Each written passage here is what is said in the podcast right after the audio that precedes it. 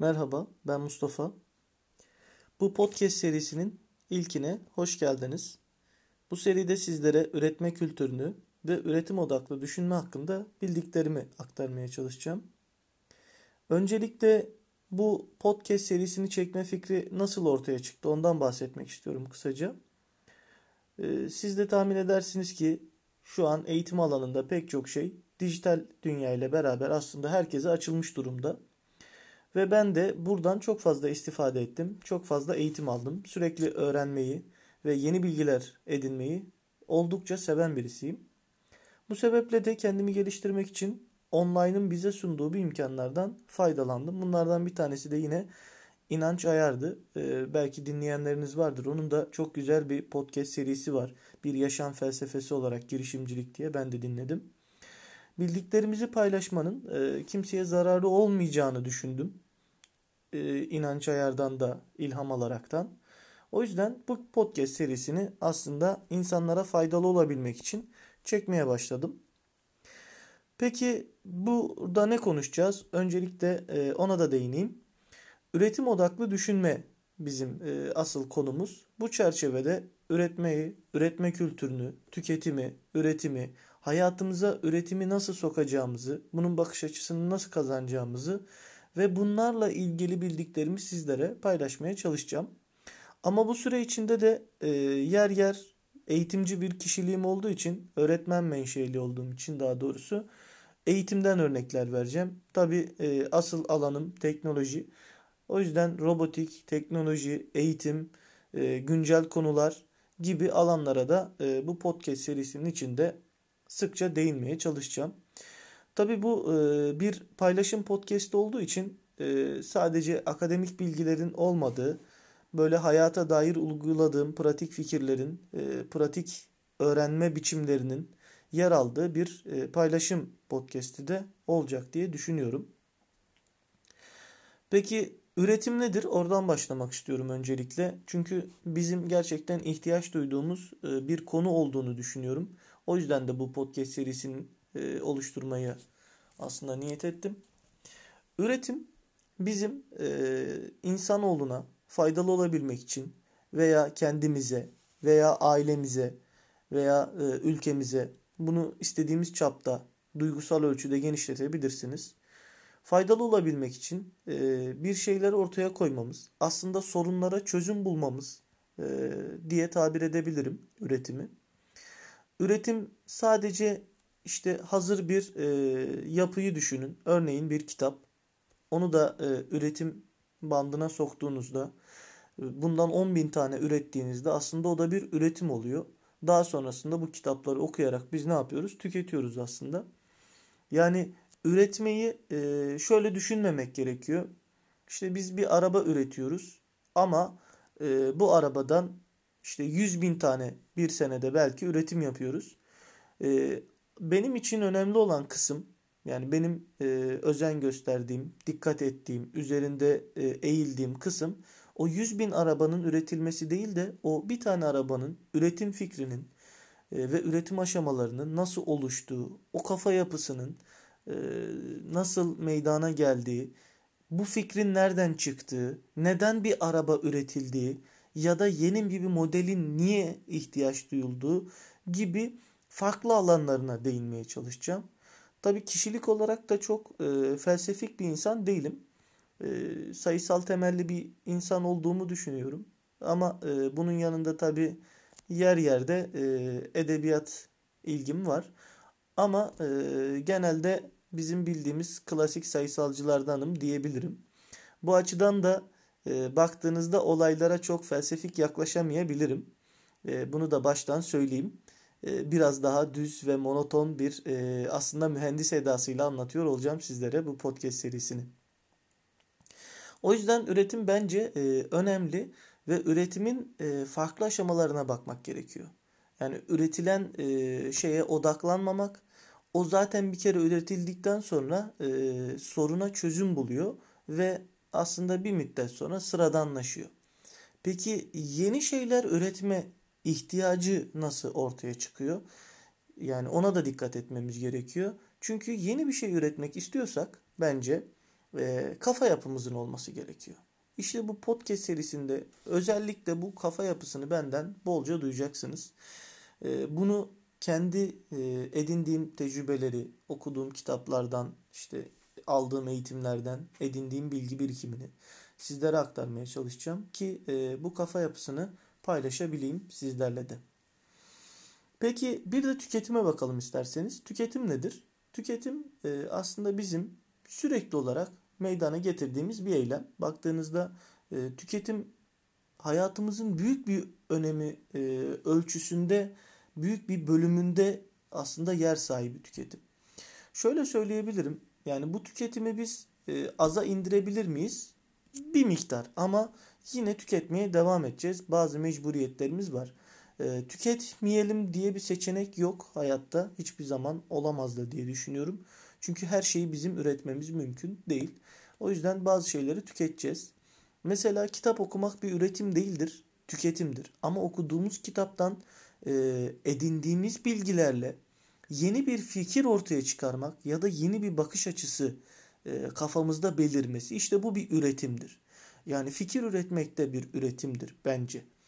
E, o yüzden tüketim aslında baktığınızda kullandığımız bazı e, şeylerin yani insanlar tarafından üretilmiş o bazı şeylerin bizim tarafımızdan kullanılma durumu diyebiliriz. Peki bu bazen çok üst safhalara ulaşabiliyor. Hepimiz biliyoruz değil mi? Hayatımızda var. E, bazen kendi çılgınlıklarımız da var. Mesela benim en büyük tüketim çılgınlığım eğitim. Yani gördüğüm bir eğitimi almayı o kadar çok seviyorum ki yeni şeyler öğrenmek gibi bir tüketim çılgınlığım var. Kiminin alışveriş çılgınlığı olur. E, mağazalara gider, böyle çılgınca alışverişler yapar.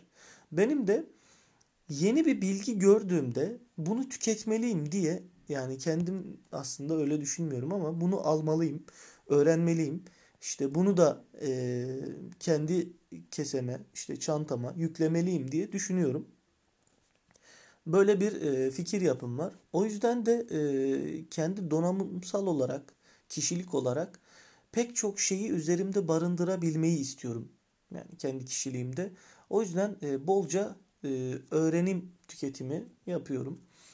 E, bunun için tabi kitaplar, videolar, eğitimler pek çok şeyden istifade ediyorum. Sohbetler. E, bence orası da çok değerli. Elbette kitap okuyacağız. Elbette işte e, eğitimler alacağız ama arkadaş ortamlarımızda e, yaptığımız sohbetler de çok güzel e, öğrenme yolculuğuna katkı sağlıyor diyebilirim. Tabi burada küçük bir parantez açayım. Arkadaş seçimi de veya o ortam seçimi de oldukça önemli.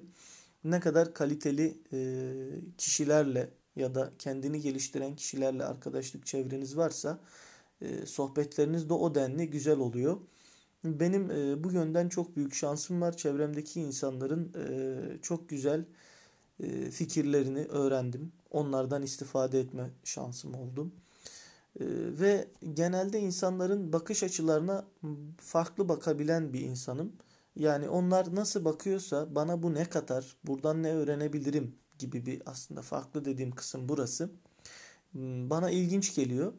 E, genelde analiz ederim. Dinlemeyi ve olayları analiz etmeyi severim birden ata geçemem. Böyle biraz yavaş yavaş adım adım ilerlerim ama e, biraz böyle e, yavaş yavaş da olsa analiz etmeyi çok severim. Özellikle dinlemeyi severim. Yani sakin bir şekilde önce olayları dinlerim. O yüzden de arkadaş çevremden çok fazla öğrenme yolculuğuma katkısı olan fikirler edindim. O yüzden e, kitap okumak da mesela bir tüketimdir. Arkadaşlarla yaptığımız sohbet de bir tüketimdir. E, tüketimin altına e, cep telefonu almak da koyabilirsiniz veya işte arabanızı iki yılda bir yeniliyorsanız zaten sizin tüketiminizi artık diyecek bir nokta yok. Son noktaya getirmiş durumdasınızdır.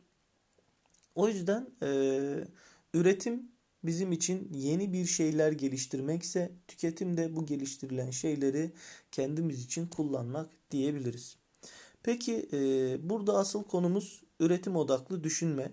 Ee, ya da bunun felsefesi, fikri diyebilirim. Veya üretme kültürü. Bu kelimeyi de oldukça çok seviyorum ben. Üretme kültürü. Bu kültürü edinmemiz gerekiyor.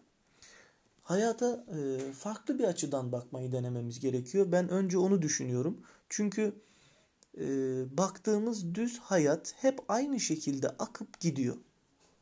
Yani oldukça sıradan, sakin bir şekilde e, devam ediyor. Bunu bir yerde kesmek gerekiyor. Bir yerde o e, hayat yolculuğunda kafamızı yani onu bir e, şey metaforuna benzetirsek derede akan e, kütükler gibi düşünürsek kendimizi artık hani kütük demek istemiyorum ama derede sürüklenen insanlar düşünün. E, arada bir kaldırıp kafamızı suyun üstüne çıkıp bakmak gerekiyor. Yani hayat bize bu fırsatı vermiş ama biz hep hep şikayetçiyiz. Neden? Zamandan. Hiçbir zaman zamanımız yok. Ben de aynı durumdaydım. Bunları nasıl söyleyebiliyorum? Çünkü aynı şeyleri düşündüm, aynı durumları yaşadım kendi içimde diyebilirim. Bunun için e, o yüzden